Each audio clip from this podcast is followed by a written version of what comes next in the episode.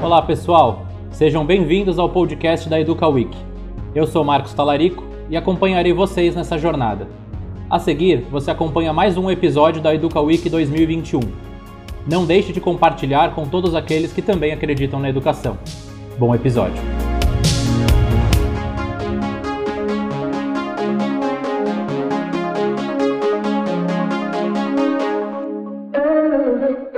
É um capítulo vivo da história da educação do Brasil.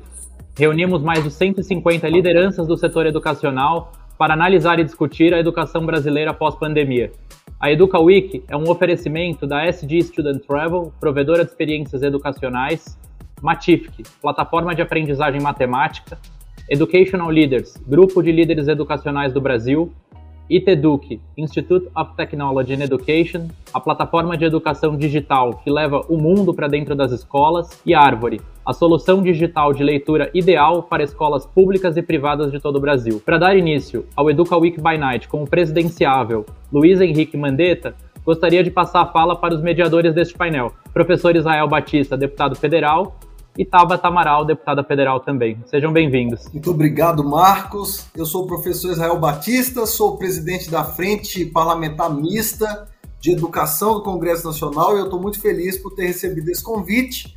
Eu quero aqui chamar minha amiga, deputada Tabata Amaral, minha parceira, militante, ativista pela educação. Muito obrigada, professor Israel. Marcos, parabéns por organizar mais um Educa Week. É um prazer, uma honra estar aqui com vocês. Acho que pelo terceiro ano consecutivo, o que mostra que sou fã de verdade. É um prazer também estar com meu amigo, parceiro, professor Israel, que luta de forma tão aguerrida e tão corajosa pela nossa educação no Congresso Nacional, e também está com o médico, Dr. Luiz Henrique Mandetta, hoje que é dia do médico, ex-secretário, ex-deputado, ex-ministro, que se coloca agora como candidato, pré-candidato à presidência da República e que se dispôs de forma muito generosa a debater com a gente sobre esse tema aqui para mim, e aqui falo de um lugar, é, obviamente, muito enviesado, mas que eu acho que é muito correto, sobre o tema que é mais importante nesse momento tão desigual do nosso país. Me apresentando, sou ativista pela educação, sou deputada federal aqui por São Paulo e estou bem animada para conversar com vocês. Ministro, acho que vou lhe chamar para se apresentar brevemente e a gente já começa a conversa, pode ser? Pode ser, obrigado, minha nobre deputada Tabata. Eu que sou um fã incondicional do seu mandato, já explicitei isso tantas vezes. Ao Marcos pelo convite, ao professor Israel, que tem um trabalho de coordenar uma frente parlamentar mista de educação e a gente sabe o tamanho da importância eu fui, durante meus oito anos como deputado federal, eu só é, estive em duas comissões, saúde e educação. Seguridade Social no plenário 7 e Educação no plenário 10. Eu era somente dessas duas comissões durante oito anos, exatamente em função de entender que a raiz dessa desigualdade que a Tabata cita, a militância do Israel que é feita pela educação, ela tem como único remédio a única política que quita, ou pelo menos ameniza, essa dívida social absurda que o país tem com a sua população é através da educação. Então, muito obrigado de terem convidado, muito obrigado de estar aqui. Aqui não é pré-candidato, não. Aqui é um brasileiro cheio de paixão pela educação, cheio de educação pelo Brasil, esperançoso que a gente consiga colocar a educação na pauta das próximas eleições e assumir compromissos para que as próximas gerações possam ter uma educação de melhor qualidade do que a gente vem tendo até aqui. Prazer e uma honra estar aqui com vocês. Obrigado, ministro Mandetta. Nós temos a educação como o foco dos nossos mandatos.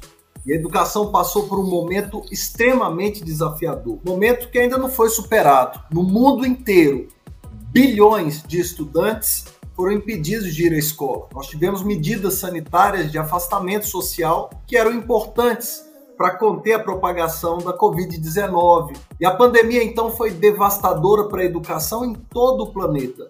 Mas no Brasil, a situação foi bem pior. O Brasil regrediu 20 anos em termos de evasão escolar. É como se nós tivéssemos voltado, ministro Mandetta, para o ano de 2001 nós tínhamos pouco mais de um milhão de crianças e adolescentes fora da escola antes da pandemia e agora são mais de 5 milhões. Então, ministro, como enfrentar esse desafio? Como enfrentar os efeitos da Covid-19 na educação brasileira em termos de crise de aprendizagem. Eu sou professor. Quando o meu aluno tira férias, que ele volta um mês depois, eu tenho que explicar grande parte da matéria de novo para ele. É impressionante. Férias de julho são um pavor para mim, porque eu expliquei tudo no primeiro semestre, eu vou ter que relembrá-lo de muita coisa. Agora, o senhor imagine as escolas fechadas esse tempo todo. Então, temos uma crise de aprendizagem. O déficit de aprendizagem está aprofundado.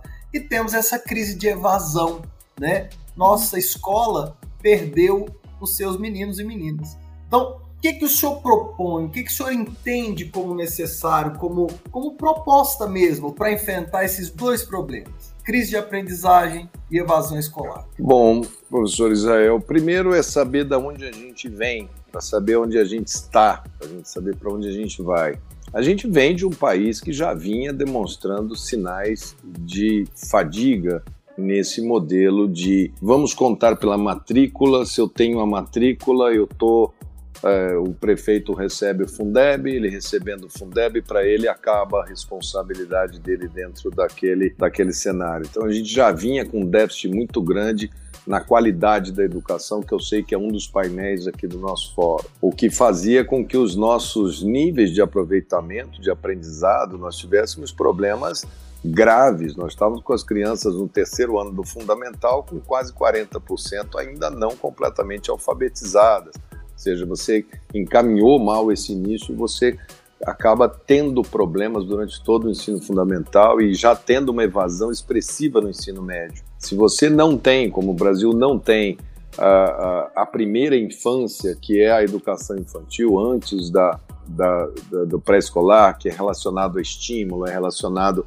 a desenvolvimento neurológico, a cognitivo, a vínculo, a identificar toda a questão da ambiência, da onde ela vem, você também já tinha um número muito grande de crianças sem cobertura da educação infantil. Nós votamos aí, nós fizemos um debate intenso em 2017 da reforma do ensino médio. Foi um debate que ficou durante muito tempo sendo gestado e nós entramos nesse debate e votamos.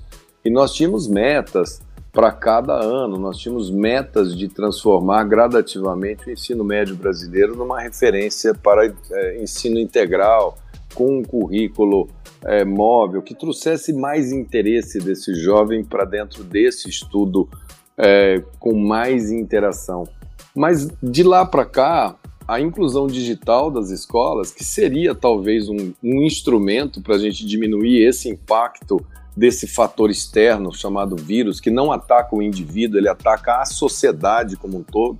Não tem nenhum setor da sociedade que não tenha sido profundamente atingido. A própria saúde vai passar agora, nos próximos 10 anos, com todo o rebote que a gente chama, de tudo que não foi feito nesses dois anos, com aumento de câncer de mama, com aumento de câncer de próstata, perda de controle de diabéticos a educação, a gente está calculando 40% de evasão escolar no ensino médio. A gente está calculando uma perda de aprendizado, que é essa massa de descontinuidade, onde você fez a aprovação, mas não consolidou esse conhecimento. É, isso vai nos acompanhar durante o século XXI inteiro.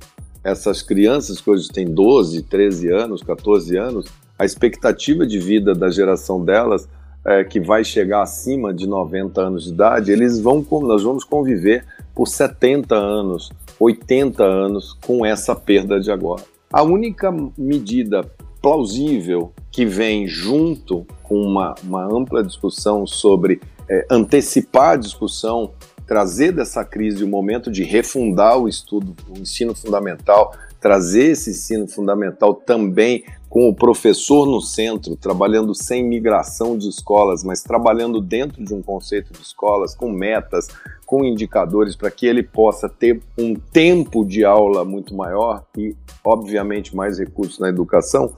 Mas eh, a única coisa que a gente vai ter que propor é uma decisão política de resgate da educação. Nós vamos ter que apresentar um plano de reparação nacional, com a educação como ponto fulcral, como ponto angular. Se a gente for olhar o século XX, aquele Eric Hobsbawm escreveu um livro chamado O Breve Século XX. Ele fala, olha, o século XX foi da crise da Bolsa de Nova York, Primeira Guerra, até o homem chegar à linha. Não teve 100 anos, teve 60. O século XXI ele começa com esta pandemia. Ele começa com esse fator global de desarranjo mundial. Esse desarranjo mundial, o Brasil é parte desse desarranjo, mas tem potencial para ser parte desta solução. Essa ferramenta que a gente está usando aqui agora para fazer esse nosso encontro é, cada um num lugar desse país, mas conseguindo transmitir com clareza, essa ferramenta tem que ser apropriada como uma ferramenta de educação e os professores se apropriarem de metodologia, de técnicas para que ela possa ser bem utilizada e os próprios alunos se apropriarem dela para resgatar. Nós vamos ter que fazer quase que os dois tempos em paralelo, recuperar toda essa matéria perdida para trás, esse conteúdo perdido não é simplesmente ligar um botão, falar volte às aulas, agora sente aqui. Essas crianças vão chegar com orfandade muito acentuada, com sofrimento muito acentuado. Essas crianças tiveram, é, pela, por essa permanência no ambiente, muitas vezes submetidas a ambiente de violência e de abuso sexual, a própria convivência entre o corpo discente, entre os alunos, que é fundamental na formação da personalidade, na formação do seu, da seu ambiente social, ele foi fragmentado.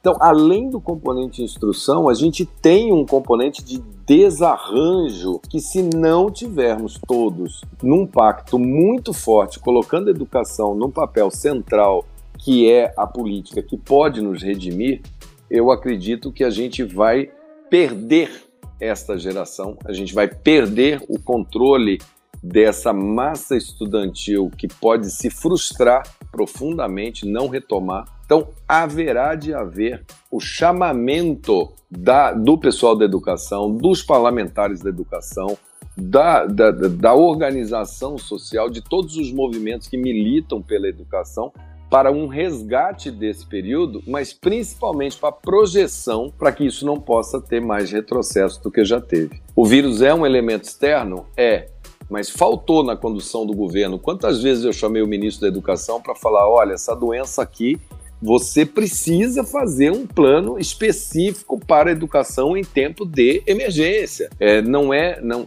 não adianta a gente lamentar como eu coloco um professor de 50 anos, de 60 anos numa faixa de risco, como que eu faço com os pais, os avós, as tias, e essa geração é enorme o número de avós que tomam contas de netos, porque são, são eles que ficaram responsáveis.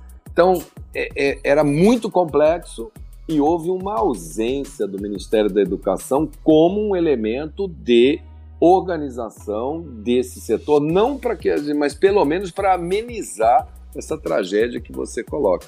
Então, acho que a, a decisão política, política é, é, ir para cima dela. Ministro, desculpa é, é, te interromper, mas é só uma pergunta rápida. Essa, essa postura do Ministério da Educação, a seu ver, repetiu uma postura negacionista em geral do governo, ou seja, o Ministério é, reproduziu na educação uma postura que já havia, por exemplo, na saúde, que já havia na economia? Eu não tenho dúvida, mas pior que isso, ao invés de enfrentar com as ferramentas que tinha, em reconhecer que o ensino da distância estava frágil, em promover a inclusão, em trabalhar, por exemplo, com o corpo de magistério para fazer, por exemplo, uma recapacitação nacional, preparar para a volta, fazer a ambiência das escolas para o momento de retorno progressivo. A maioria das escolas não tem ambiência necessária, a gente sabe do déficit de conservação.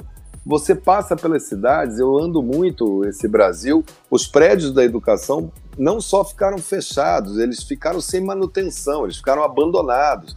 Não se usou esse tempo, por exemplo, para se fazer uma segurança alimentar é, inteligente para essas crianças, para você manter um vínculo de importância. Em muitos lugares foi interrompido todo tipo, outros lugares foi feito, mas em muitos lugares do Brasil foi interrompido definitivamente. Não se usou esse tempo, por exemplo, para discutir como se fazer uma grade curricular no ensino médio que seja mais atrativa para que eles possam, quer dizer, investir esse tempo em preparo para a volta e preparar a volta e explorar ao máximo a questão é, da inclusão digital poderia ter sido um legado, poderia ter sido um legado com leituras nacionais, clássicos nacionais, abertura da, da, da leitura digital dentro do Brasil, que a gente está super atrasado, jogos educativos, é, vínculos lúdicos, canal para que esses alunos pudessem expressar, salas de ambiência da escola virtuais para que eles pudessem estar ali, pelo menos de alguma forma, é, sentir que aquilo não era uma ruptura, mas que aquilo era um tempo para que eles pudessem ter rodas de conversa, usar os psicólogos, usar a força de trabalho e dar exemplo. Quanto a gente poderia ter dado exemplo via educação na própria ajuda mútua, na própria cobertura mútua. Mas para isso você tem que ter, volto a repetir, uma decisão política. Quando o Ministério da Saúde estava trabalhando junto com estados e municípios e estava falando a mesma voz, o Brasil tinha uma certa unidade. A gente não tinha crise federativa. De repente, essa fragmentação pelo negacionismo ela fragmentou o pacto federativo, foi um tal de apontar dedo para governador, para prefeito, eximir a responsabilidade federal e a educação servindo de, de, de palanque para uma discussão estéril, cujo único prejudicado foram os alunos e os professores. Ministro, queria aproveitar a sua última fala e trazer, talvez, é, uma pergunta olhando para o futuro. Tem um estudo do Paz de Barros, que é um economista que eu acompanho e admiro muito, que antes da pandemia mostrou para a gente qual era o impacto da evasão escolar. Então, ele trouxe, entre vários exemplos, ele comparou alunos que terminavam o ensino médio com aqueles que não terminavam. E ele viu que alunos que não terminavam o ensino médio, eles tinham maior chance de adquirir uma doença grave, se envolver com a criminalidade, ter trabalhos precários e, na média, viviam três anos a menos, aproximadamente. Trago isso porque, é, como alguém que milita na área da educação, ao longo da pandemia eu tentei levantar uma bandeira que foi muito difícil dizer: olha, gente, educação também é vida. É muito difícil você pensar em qualquer coisa que não seja oxigênio, leito de UTI, máscara, quando as pessoas estão morrendo. E eu perdi uma pessoa da minha família para a Covid, mas a gente não pode esquecer da educação, porque educação é vida. É no sentido mais literal possível e no sentido mais amplo ao mesmo tempo.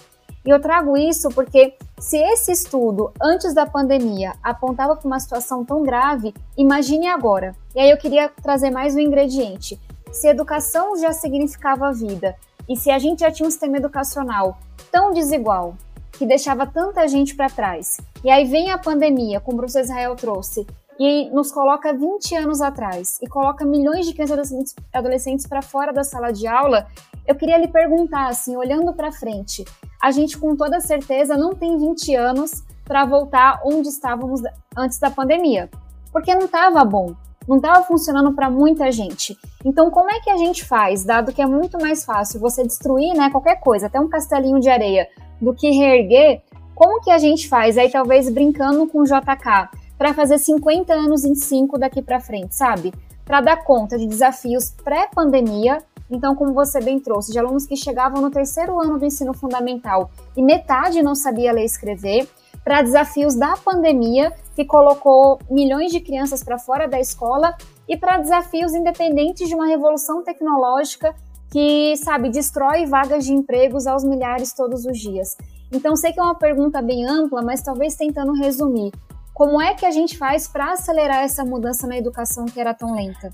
E aí, talvez, se o senhor puder trazer três, cinco pontos para a gente poder focar, olhando para frente no pós-pandemia, nessa área da educação, acho que ia ser muito bom. Olha, Tabata, a primeira primeiro ato que a gente deve concentrar, o que, que pode, agora falando sociedade como um todo, nós vamos ter eleições no ano que vem. Primeira coisa, colocar a educação no debate presidencial. Os economistas hoje, quando provocados, eles estão falando de inflação, eles estão falando de privatização, eles estão falando de corte de gastos públicos, eles estão falando basicamente olhando os números de curto prazo. Os economistas que pensam a médio prazo e longo prazo, eles olham de todas as políticas e apontam a educação pode ser o que vai redimir esse país.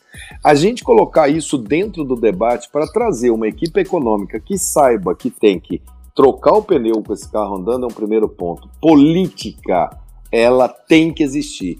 Eleger representantes para a Câmara Federal, para o Senado, que sejam que sejam verbalizadores de políticas de gente que cuida de gente. É importante o conjunto da obra? É.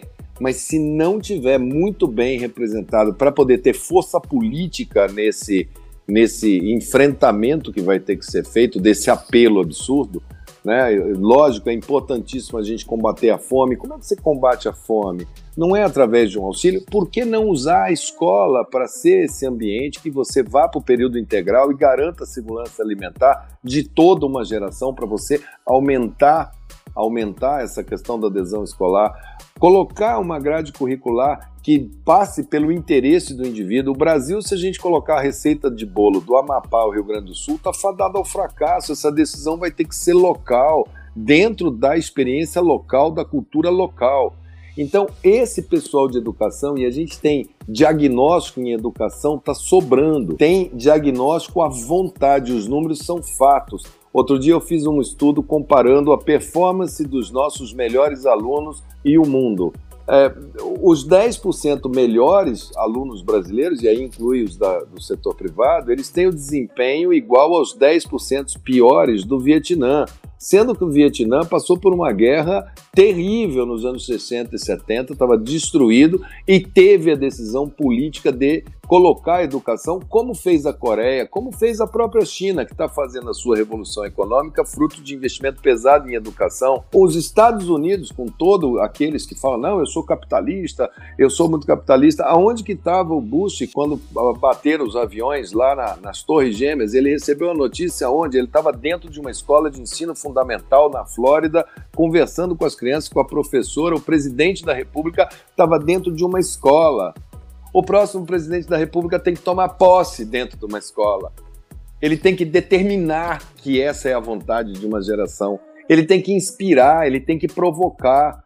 Não dá para a gente fazer orçamento público partindo de tudo e ver agora me vejo o que é obrigatório. E aí eu vejo as pessoas falarem assim: então vamos retirar a obrigatoriedade de colocar recursos na educação e na saúde. Não é, gente, não precisa nem ter o mínimo obrigatório, é fazer o esforço nacional para. Em termos de economia, eu dou aqui 200 exemplos para vocês, mas é desta decisão política, de um cara que atravessa, sai ali daquele Palácio do Planalto e vai aí na Câmara dos Deputados, vai naquele plenário grande, abre os números do país e fala para a Câmara, que é a cara do povo, fala para o Senado: olha, o país está nessa situação aqui, abre a Câmara para a imprensa, mostra.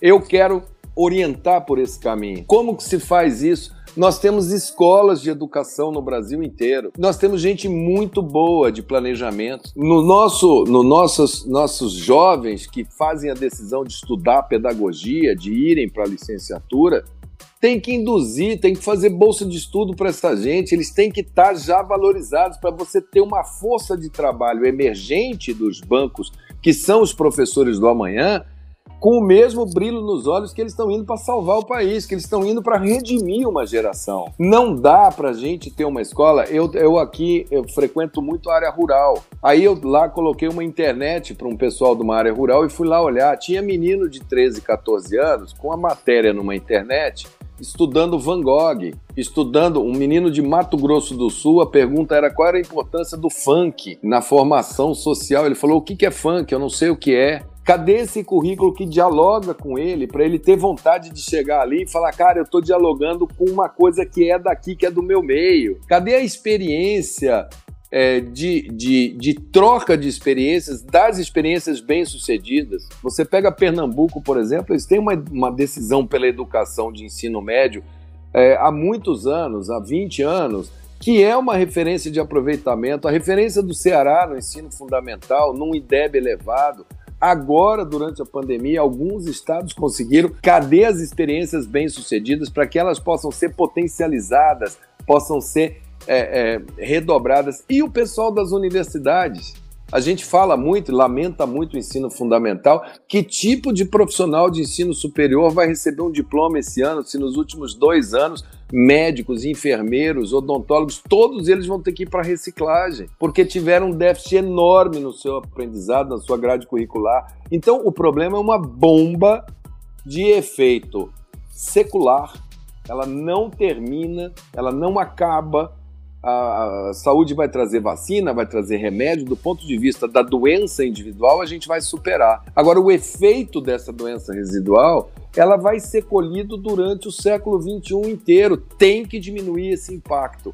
Esse impacto tem medidas para fazer? Tem. Inclusão digital pesada, internet como ferramenta de inclusão, currículo curricular, grade curricular discutida e flexível, decisão de implantar, acelerar o ensino profissionalizante junto do ensino médio, trazer esse sistema S que recolhe uma quantidade enorme de dinheiro e trazer esse pessoal que tem saber de ensino técnico para vir junto da educação, não à frente, mas ao lado, colocando as escolas de aprendizado a serviço, mas uma escola de aprendizado que encante, que, que mostre o país está cheio de gente com criatividade, querendo fazer games, querendo fazer programação e a gente querendo falar dele uma linguagem que não pertence a ele.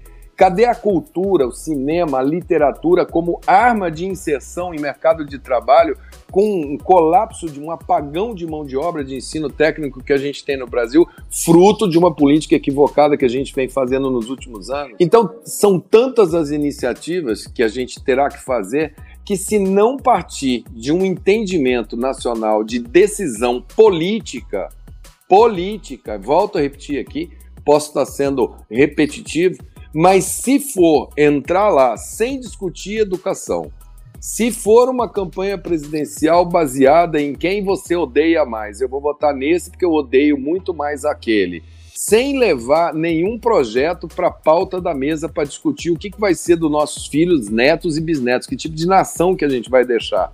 É colher mortalidade infantil, cada mãe adolescente, cada ano de escola, ela piora, que ela perde, ela piora um ponto a mortalidade infantil no Brasil, que é um dos principais indicadores. Isso vai aumentar a mortalidade infantil aqui na nossa frente. Cada ano fora de escola diminui o tempo de amamentação, de aleitamento materno.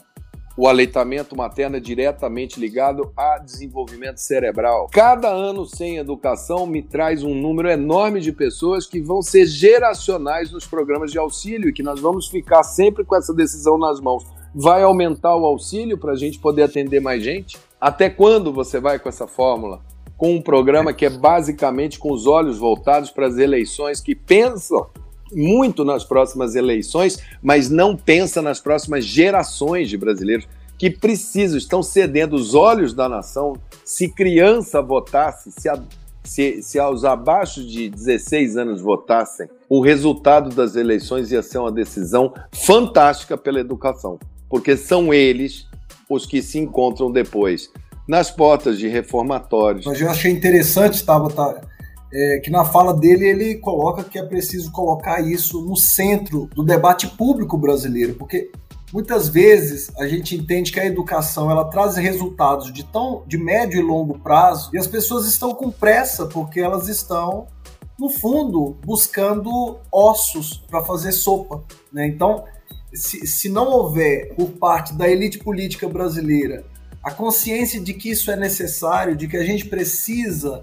fazer esse projeto de educação funcionar no Brasil, não vai dar certo de jeito nenhum, porque as pessoas precisam do leite para alimentar seus filhos é naquele mesmo dia. Então as preocupações são muito emergenciais, a meu ver. Professor, eu tenho até uma teoria em relação a isso.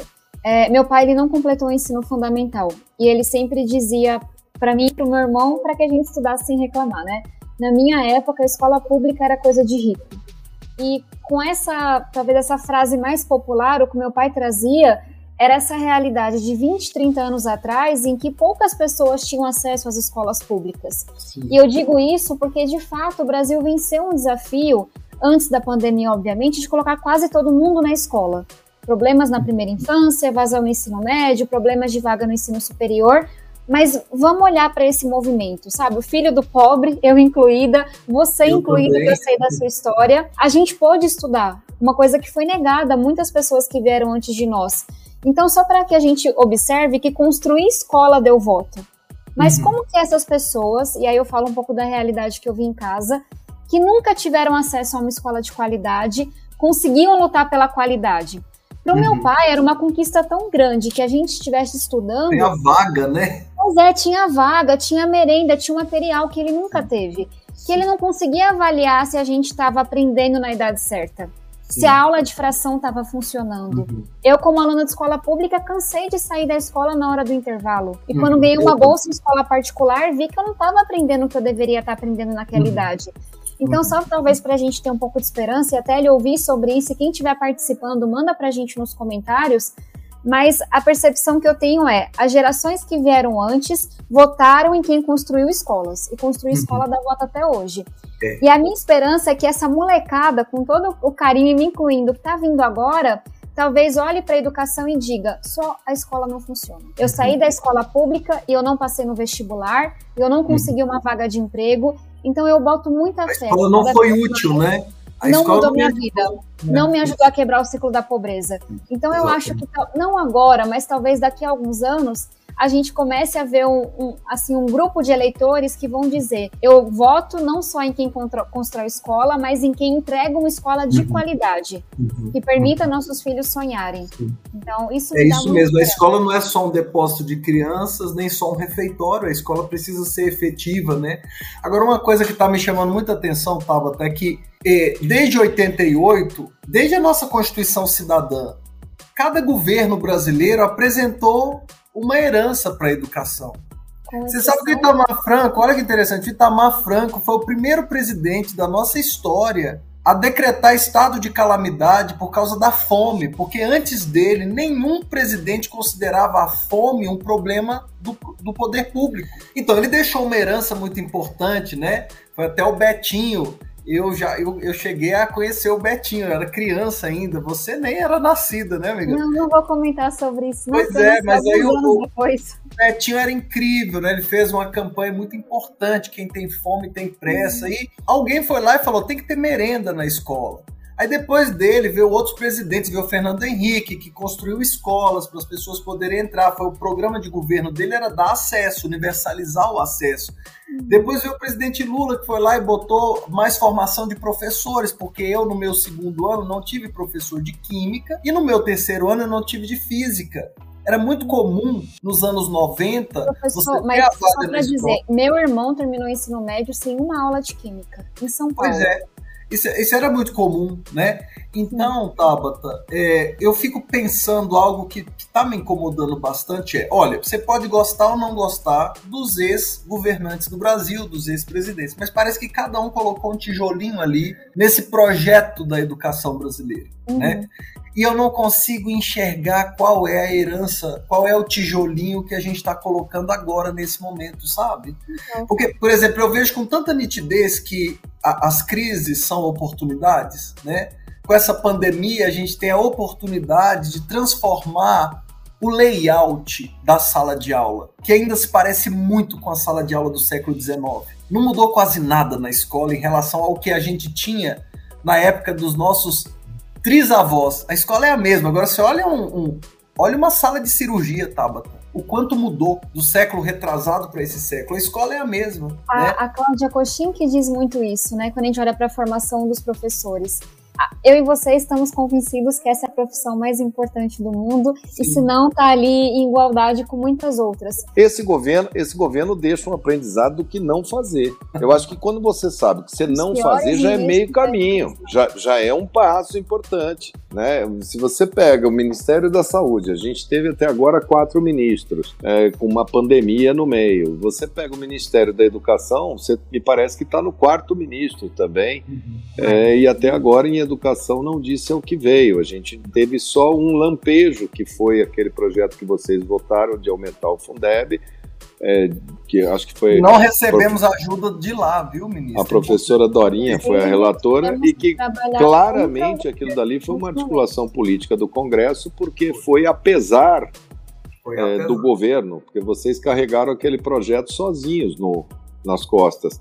Outro dia, o ministro da Educação fez uma fala que as pessoas com deficiência atrapalhavam as escolas, e eles são exatamente quem nos fazem entender o meio onde a gente está. Um eu coloquei um, pro... eu coloquei um projeto quando eu era deputado federal de, do cálculo do Fundeb para os alunos com deficiência ter um fator eh, eh, na hora que você faz o cálculo ter um fator maior. Foi aprovado na Câmara, foi para o Senado é, e ele é contra colocar em pauta para aumentar um pouco, porque essa criança ela precisa de auxílio educacional, às vezes de intérprete, às vezes de, de, de suporte educacional claro. para poder acompanhar. A escola então, precisa. Então é tudo que a gente, a gente, do governo atual, o legado que deixa é, olha, o que isso daqui é o que nós não devemos fazer. É, já é, já é um experimento que deixa um legado, né? Quando você fala assim, isso eu não devo fazer porque quando eu fiz eu causei morte, sofrimento e causei uma geração inteira de perdas. Ministro, queria só talvez retomar as perguntas, porque a gente tem 20 claro. minutinhos para concluir. E uma outra frase muito infeliz do ministro da Educação foi quando ele disse que o ensino superior não, não era para todo mundo, né? E eu queria te ouvir um pouco sobre isso, porque o que a gente viu nos últimos anos, com a pandemia, mas também com o governo atual, foi uma grande exclusão do ensino superior. Um Enem que é o Enem mais elitista da história recente, porque alunos pobres não puderam se inscrever por toda a confusão que aconteceu. Então eu queria te ouvir de forma bem breve, se possível, sobre duas áreas, porque a gente tem essa falsa dicotomia no Brasil, né? Essa visão de que ensino superior é uma classe, então faculdade, por exemplo, e ensino técnico é para outra classe. Quando na verdade os dois caminhos deveriam estar abertos para claro. todo mundo, independente de CEP, independente é, de renda e apenas ver qual encaixa mais com o sonho daquela pessoa. Então queria te ouvir, qual que é a tua visão para ensino técnico que é uma área muito importante para o desenvolvimento, para a inclusão, mas que está abandonada, mas também para ampliação de, de vagas para inclusão é, na faculdade, nas universidades brasileiras, aí sobre essas duas áreas. A gente vem, a gente vem com essa cisma com o ensino técnico desde a da fase que se deu visibilidade, ela foi feita através do patronato colocando o ensino técnico como uma força de trabalho rudimentar pouco valorizada, principalmente para trabalhar naquela revolução industrial, entre aspas, do ABC paulista. Era um curso de torneiro mecânico, era um curso basicamente de operação é, de máquinas é, primárias, é, que não promovia uma inserção desse profissional num patamar mais elevado dentro dessa hierarquia é, que se coloca dentro dos ganhos que os profissionais possam ter. Isso fez com que o ensino técnico ficasse marcado. Nós temos carência de técnicos é, de programação científica, de técnicos de imagem, técnicos de informática. Nós temos uma carência enorme, uma, um apagão literal de, desse profissional que agora passa a ser um profissional procurado pelo mercado. Como essas empresas, o Brasil está aberto, nós estamos aí sendo um país que só não tem mais capital, mais empresas investindo aqui por insegurança política, basicamente, mas que essa liquidez no mundo quer vir para cá. Se nós continuarmos com essa política, eles vão vir para cá e nós vamos ficar com aquele sem aproveitar, eles vão acabar trazendo técnicos de outros países ou fazendo escolas técnicas, nichos técnicos voltados para as suas empresas, o que vai ser uma grande perda. O ensino superior é mais grave ainda, Tabata, porque nós já passamos uma fase em que basicamente quem era locomotiva era o ensino público de nível superior. É, ele ficou de 2002, 2004 para cá o que a gente vê é percentualmente uma participação cada vez maior do ensino privado. O ensino privado ele ocupando e um desinvestimento de escolas públicas. É, na área de saúde, no curso de medicina, já que hoje é o dia do médico, nós vamos passar agora 78% dos médicos brasileiros vão ser formados por faculdades privadas. E obviamente que isso, quando vem associado com o investimento de um curso caro como esse, as pessoas se voltam para a verticalização para buscar de volta o investimento que foi feito. A, a, área mais procurada hoje, a residência mais procurada é estética, dermatologia para aplicar botox, porque é o que está pagando. Então, quando você não tem uma decisão, uma política, vira a lei de mercado atuando em cima disso. Você tem cursos que claramente estão sobredimensionados, parece que são mais de 12 mil cursos de direito dentro do Brasil. O Brasil é um, o maior formador de litigância é, advocatícia. Depois eles fazem uma prova de ordem aprova lá 30%, 20%, 40%, e os outros 50%, 60% que são bacharéis fazem o que com aquele diploma? Fazem qual é o uso? Podem fazer o quê? É, a classe foi se fechando, o cara não pode fazer concurso para aquilo não tem uso. Quer dizer, você fez um gasto absurdo dentro da sua sociedade e você tem um, um profissional que fez aquele curso é, e que é, nós não conseguimos dar uma solução para esse caminho. Então, o ensino superior brasileiro ele continua assim voltado para a formação de uma de uma de um núcleo que para dar suporte né, básico aos grandes conglomerados urbanos. Não há política de interiorização. As cidades médias e pequenas do Brasil têm um apagão de pessoas de nível superior. Uh, essa formação ela é concentradora de renda e não fomentadora de renda. Ela não, ela não faz esse trabalho de oxigenar. E para completar todo esse quadro, com inúmeros obstáculos à frente desses jovens, mas, então ministro, esse ensino, esse ensino superior brasileiro está à deriva. Ah, falando aqui de ensino superior, a gente sabe que no Brasil há uma vinculação muito forte entre é, a pesquisa, a ciência, a tecnologia e as universidades, especialmente as universidades federais. E a gente tem um discurso fácil de que é preciso investir na tecnologia. Acho que é um discurso que é repetitivo até na educação, porque todo mundo fala tem que investir, tem que valorizar temos que investir nos nossos cientistas, né? Para a gente ter desenvolvimento econômico, social, a gente precisa investir na pesquisa e na inovação. Ficou até bonito falar sobre isso. Mas o que a gente viu mesmo foi um corte de 635 milhões no orçamento do Ministério da Ciência e da Tecnologia. O que nós vimos é o ministro astronauta no mundo da Lua, a meu ver, fiquei muito chateado com ele, até conversei, falei, ministro, o senhor precisa pro proteger sua biografia, afinal o senhor é o nosso astronauta. Né? Não dá é, para aceitar um corte desse escalado. Ainda mais no momento em que se anunciou o investimento de 100 bilhões de dólares do governo norte-americano no CNPq estadunidense, né? o correspondente claro. do CNPq deles. Então, a gente já sabe a consequência disso, ministro Mandetta, que é uhum.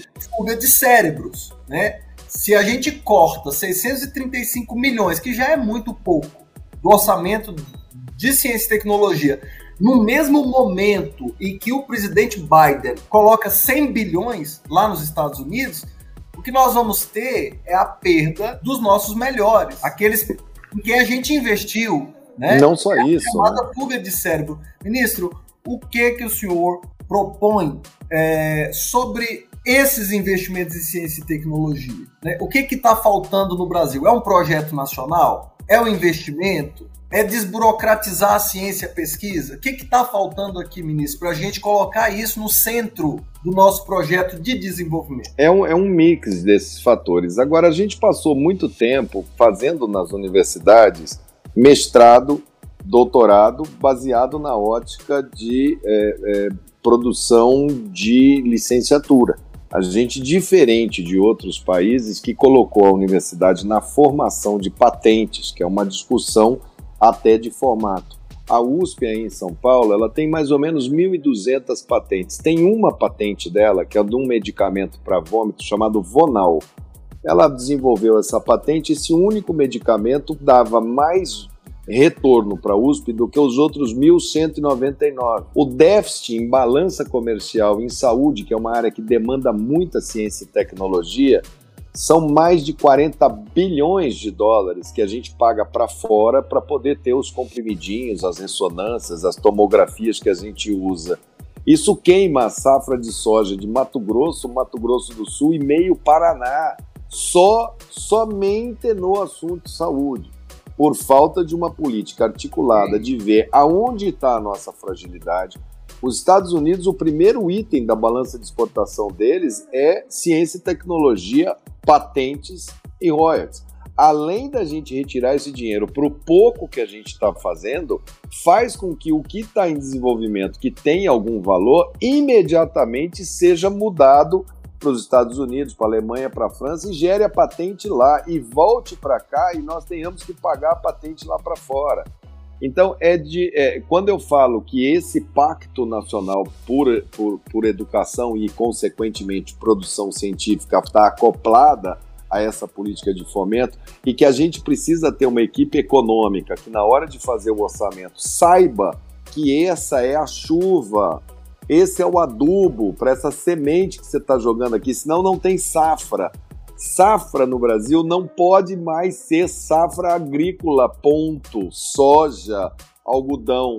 ela tem que ser safra de conhecimento. O que você joga nesse ano, você colhe daqui a um, dois, três, quatro, cinco anos. Tem pesquisas que, se você interrompe no terceiro ano por falta de fluxo, você contamina, perde os três primeiros e não nasce a semente ali na frente. Isso é uma grande uma grande produção de conhecimentos cérebros e de ganhos de dividendos para a gente. Complexos industriacionais vocacionados para que gerem é, é, ciência, tecnologia também, porque muitas vezes o setor privado ele pode se associar. Nós não podemos ser contra o capital investimento em busca de solução de ciência e tecnologia para alavancar. Agora, o que a gente não pode é pegar o pouco que a gente tem e hoje foi mais lamentável ainda, porque o ministro quis reclamar um pouco, ele quis fazer um comentário. Hoje ele tomou um pito público que ele tem que jogar com o governo. Quando eu estava lá, eu falava: olha, é, o ministro da Saúde, ele fala os seus compromissos com a saúde, com o governo dentro da saúde. É, eu, eu fiquei muito chocado hoje, Tabata. Eu, eu, dei, eu fiz uma reclamação ao ministro Marcos Pontes. Eu falei: olha, uhum. ministro, o senhor tem que se proteger também na sua biografia, porque o senhor vai ficar conhecido como ministro que fez a gestão no momento de maior fuga de cérebros da história do Brasil. E hoje eu fiquei espantado com a reprimenda que ele levou. O governo disse que ele tinha que jogar no mesmo time. Eu falei: olha, eu já fui, Tabata, secretário de Estado aqui no Distrito Federal, que é o correspondente de ministro nos estados, no DF, né? Minha amiga cortou dinheiro da minha pasta. Eu tava na antessala do governador furioso ameaçando me exonerar, me demitir. Era assim que funcionava. Por quê? Porque eu é. acredito na pasta que eu comando. E ele tem que jogar no time da ciência, da pesquisa, claro, da educação. Claro. Tem Mas, que professor... acreditar na pasta que comanda. Sabe por quê, Tabata? Hum. Eu não seria. Eu não seria um ministro de uma pasta que eu não acho importante. Jamais. Né? É, eu estou pensando só aqui, como a gente está com cinco minutinhos, enquanto Sim. o ministro se reconecta, reconecta, eu queria só fazer um apanhado das perguntas que mandaram, uhum. porque talvez a gente possa pedir para ele fazer o encerramento. Então, se eu Sim. fizer um resumo aqui, o Clodomir Falcão trouxe uma pergunta muito bacana sobre essa desigualdade que a gente tem, é, o quanto que cada rede, né, tomou uma atitude diferente. Algumas conseguiram entregar conectividade, que é uma luta nossa desde metade do ano passado para conectar cada aluno pobre desse país e a gente não vai desistir dessa luta. Mas aí ele pergu perguntou um pouco dessa morosidade, demora do repasse federal na educação. Então, acho que é importante a gente falar né, nesse papel que o governo federal tem de dar a diretriz, de coordenar, de apoiar as redes mais vulneráveis. E tem uma pergunta aqui também da Marcela Barros, que perguntou qual a principal medida para combater os impactos da pandemia na educação brasileira, que a gente Eu conversou que um respondeu. Uhum mas com certeza é a pergunta mais importante do momento. E aí o ministro voltando, se a gente tiver a oportunidade dele responder essas duas, acho que é muito importante. Eu também acho muito importante. É, eu vejo, Tabata, que é, nós precisamos, nesse momento, discutir as prioridades que nós temos no país sobre educação. Né? Uhum. É, eu penso, por exemplo, que essa é a hora da gente ter um grande projeto nacional de busca ativa uma verdadeira operação resgate para trazer essa menina e esse menino de volta para a escola. Eu acho muito importante. Eu né? trabalhei em Sobral quando estava no ensino médio, fiz um estágio, foi muito inspirador para mim estar nesse município que, na minha visão, tem sim a melhor educação fundamental do nosso Brasil. Seu. Em Sobral, o pessoal ia de moto buscar um menino na casa se ele faltasse na escola. E é um pouco disso que a gente está precisando nesse momento. Uma Mas operação resgate. Exatamente. eu acho o seguinte, Tabata, eu, o, o, ministro trouxe muitas contribuições, eu acho que foi muito importante. O Rafael já disse assim que a gente pode estender mais dois minutos, mas de qualquer forma, quando ele voltar, a gente vai ter que se despedir, né? É. A pergunta da Marcela, né, que ela pergunta quais são as medidas para a gente combater os impactos da pandemia na educação brasileira. E aí, como o ministro não pode responder, eu e a Tabata já demos mais ou menos um sinal, né? Tem que atacar a evasão escolar, gente. Primeiro, o menino e a menina tem que estar na escola. Né? Não dá para fingir que a gente consegue sem esses 5 milhões, né? É, não, eles do precisam. Do ponto de vista fazer. deles, é um crime, mas de sociedade a gente nunca vai ser justo, nunca vai ser desenvolvido, deixando tanta gente para trás. Então, e o segundo, segunda medida, eu acho que a gente já tomou muitas providências sobre isso, né, Tabata? Que é garantir conectividade, lutar para inclusão da conectividade no edital do 5G, porque a educação ela ela está se modernizando e sem acesso à internet a escola fica inviabilizada, né? A pandemia nos mostrou isso. Então é outro ponto. compartilhar a boa notícia, né, que é, eu e o professor, a professora Dorinha, vários parlamentares da nossa bancada da educação, Estivemos lutando muito firmemente, inclusive com ousadia e coragem quando necessário. E depois de vários meses, a gente conseguiu, com o apoio é, do ministro Carreiro, lá do TCU, entre tantas outras pessoas, colocar as escolas no edital do 5G. Ou seja, as empresas que ganharem esse leilão da internet mais rápida que a gente tem no mundo hoje vão ter a contrapartida, a obrigação de conectar mais de 14 mil escolas. E essa é uma vitória da nossa bancada da educação. Que é isso que a gente está vendo, uma né? Uma vitória maiúscula, assim, ficamos todos muito felizes. Com certeza. E a gente precisa dessas pequenas e grandes vitórias para seguir. Mas porque a gente está vendo, acesso à internet hoje é acesso à educação. E aí, se eu puder aproveitar e pedir o apoio de quem nos acompanha, tem uma luta nossa antiga que é pela lei de conectividade. É, é um projeto apresentado por vários membros da bancada da educação, professor Israel é um dos autores, eu fui uma das autoras, eu fui relatora desse projeto, a gente aprovou na Câmara e no Senado para conectar 18 milhões de alunos, 1 milhão e meio de professores com internet, com equipamento. Derrubamos um veto do presidente da República a esse projeto e agora estamos lutando contra uma ação, uma medida provisória do governo federal que tenta invalidar esse projeto. Então, o acesso à internet continua fundamental será sempre, não vejo isso mudando no nosso Brasil, no mundo. E se vocês puderem acompanhar e nos dar uma força nessa luta, é muito importante. É isso mesmo. A gente vai ter que ir se despedindo, gente, mas antes de despedir, eu quero deixar as nossas redes para vocês. E da frente Arroba também. Frente.educação, da nossa frente de educação, né, Tabata? Que a gente está lá sempre atuando em conjunto com a comissão de educação, com a comissão externa de educação, porque eu acho que o trabalho tem que ser um trabalho coletivo, em que um uhum. parlamentar reforça o trabalho do outro, porque juntos a gente é muito mais forte. Eu acho que a gente está conseguindo, devagarzinho, ganhar o respeito no Congresso Nacional é, para as pautas de educação, né, Tava? E professor, quais são suas redes para o pessoal te acompanhar? A minha rede é arroba Prof. Israel. Prof. de professor, Israel de Israel. Prof. Israel. A minha é arroba tabatamaralsp.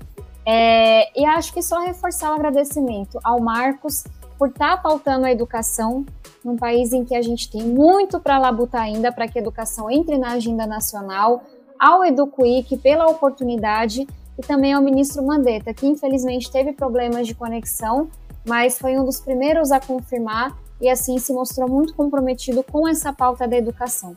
Então, professor Israel, sempre uma honra estar contigo. Amanhã te vejo em Brasília, que eu viajo bem de madrugada. obrigado, Tabata, e obrigado a todo mundo que acompanhou a nossa super live. Tchau, tchau. Tchau, pessoal. Até mais.